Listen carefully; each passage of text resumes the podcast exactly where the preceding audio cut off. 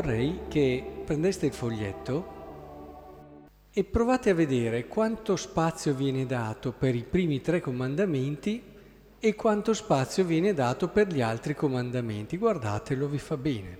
Cioè vedere fisicamente la cosa rende l'idea.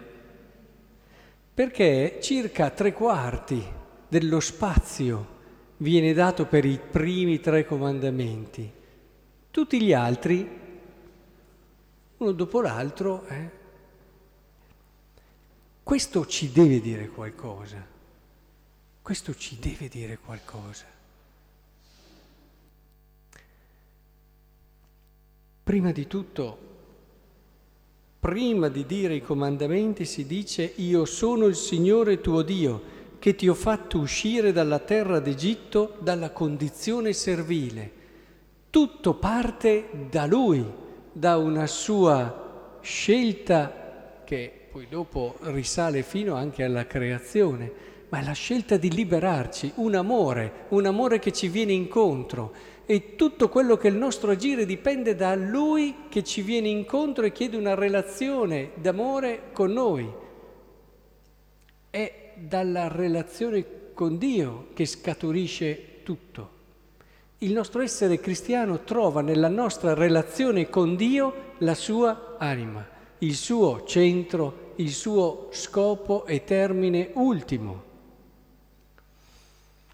Vedete, a volte il cristianesimo viene ridotto un po', facciamo del bene, comportiamoci bene, siamo onesti. Ora, se vedete qui, le proporzioni sono un po' diverse. Il cristianesimo è prima di tutto l'esperienza di Dio e l'incontro con Lui. È chiaro che nella storia ci sono state episodi sia di intimismo, di fanatismo, tutto quello che, che vanno in contraddizione con la vera esperienza di Dio. Ma anche questo ridurre il cristianesimo a un cercare di essere onesti, a un comportarsi bene, a un rispettare il prossimo, non va bene, non va bene. Noi siamo cristiani perché abbiamo incontrato il Signore e se non lo abbiamo ancora incontrato è bene che lo facciamo e che facciamo tutto il possibile per fare l'esperienza di Lui. Credo che sia decisivo questo. Del resto tutta la liturgia di oggi ci parla di... Eh, ci parla, prendete la lettera di San Paolo ai Corinzi, fratelli chiedono segni, eh, i giudei, i greci cercano sapienza. Ma qual è l'anima della nostra fede? È Gesù Cristo crocifisso, non è facciamo del bene. È Gesù Cristo crocifisso. Ed è il rapporto di fede con questo mistero che fonda tutta la nostra esistenza cristiana. E se poi guardate il Vangelo, beh, insomma, credo che sia abbastanza esplicito. Qui Gesù va mica per il sottile. Oh, Qui si confondono le cose. Dov'è il rapporto con Dio Padre? E si arrabbia parecchio. Tanto che credo sia la parte dove è più arrabbiato in assoluto del Vangelo. Non confondiamoci, non mischiamo le carte. Avete trasformato. Eh? portate via di qui queste cose, non fate della casa del Padre mio un mercato. Quando a volte penso al cuore, alla mente di un credente, c'è tanta roba, ma quanto c'è dell'esperienza personale con Dio? Perché si parla di tempio, ma il tempio anche del nostro, lui parla poi anche di lui, è anche il tempio dell'uomo e dell'esperienza dell'uomo con Dio il tempio più importante che siamo noi. Vedete, occorre più che mai oggi ritornare al cuore della nostra fede, proprio perché fa a volte più male al cristianesimo un confondere le cose e, e dire ma sì, basta che ci comportiamo bene, eccetera, perdendo l'anima, di gente che magari ti perseguita. Nella storia del cristianesimo hanno fatto molto più male queste questo borghesizzare il cristianesimo nel senso di anche orizzontale, renderlo orizzontale, via, diciamo così, che invece le vere e proprie persecuzioni, perché si perde l'anima, si perde il cuore. Al giorno d'oggi, quanto tempo diamo alla preghiera, ad esempio? Una, due, tre ore? Quanto tempo diamo? Questo è un segnale chiaro, ma chiarissimo, che ci sono tante cose che vengono prima. E tante cose che vengono prima. Quando vi dico un'ora di preghiera non ho assolutamente esagerato, credetemi.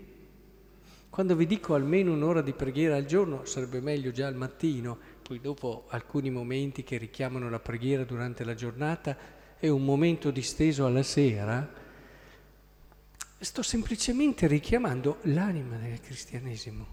Essere cristiani.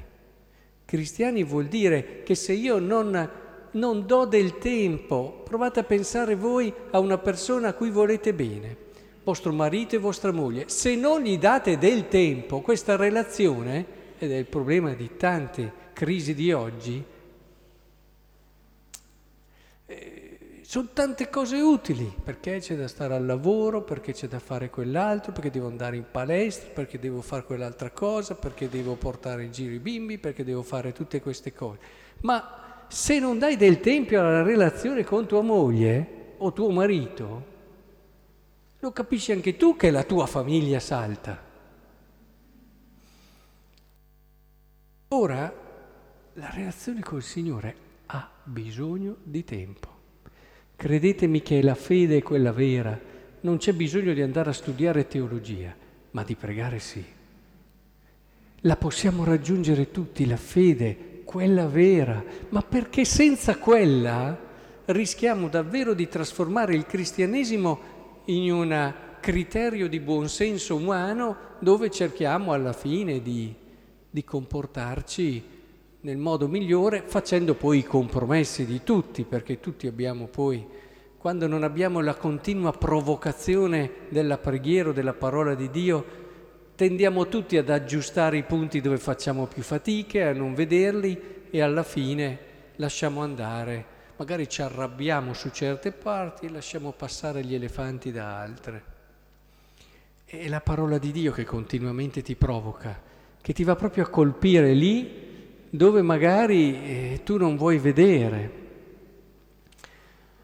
È, è decisivo questo perché poi ci dà soprattutto la gioia del vivere la nostra fede. Se noi preghiamo tutti i giorni, diamo spazio al Signore, pian piano scopriamo la bellezza della nostra fede. Avete sentito anche il salmo responsoriale. La legge del Signore è perfetta, ma questo qui questo che sta, sta, sta scrivendo questo salmo, sta vivendo non, oh devo, fare, devo rispettare i comandamenti, altrimenti vado all'inferno. No, non parlerebbe così. Eh, dice, la legge de, del Signore è perfetta, i precetti del Signore sono retti.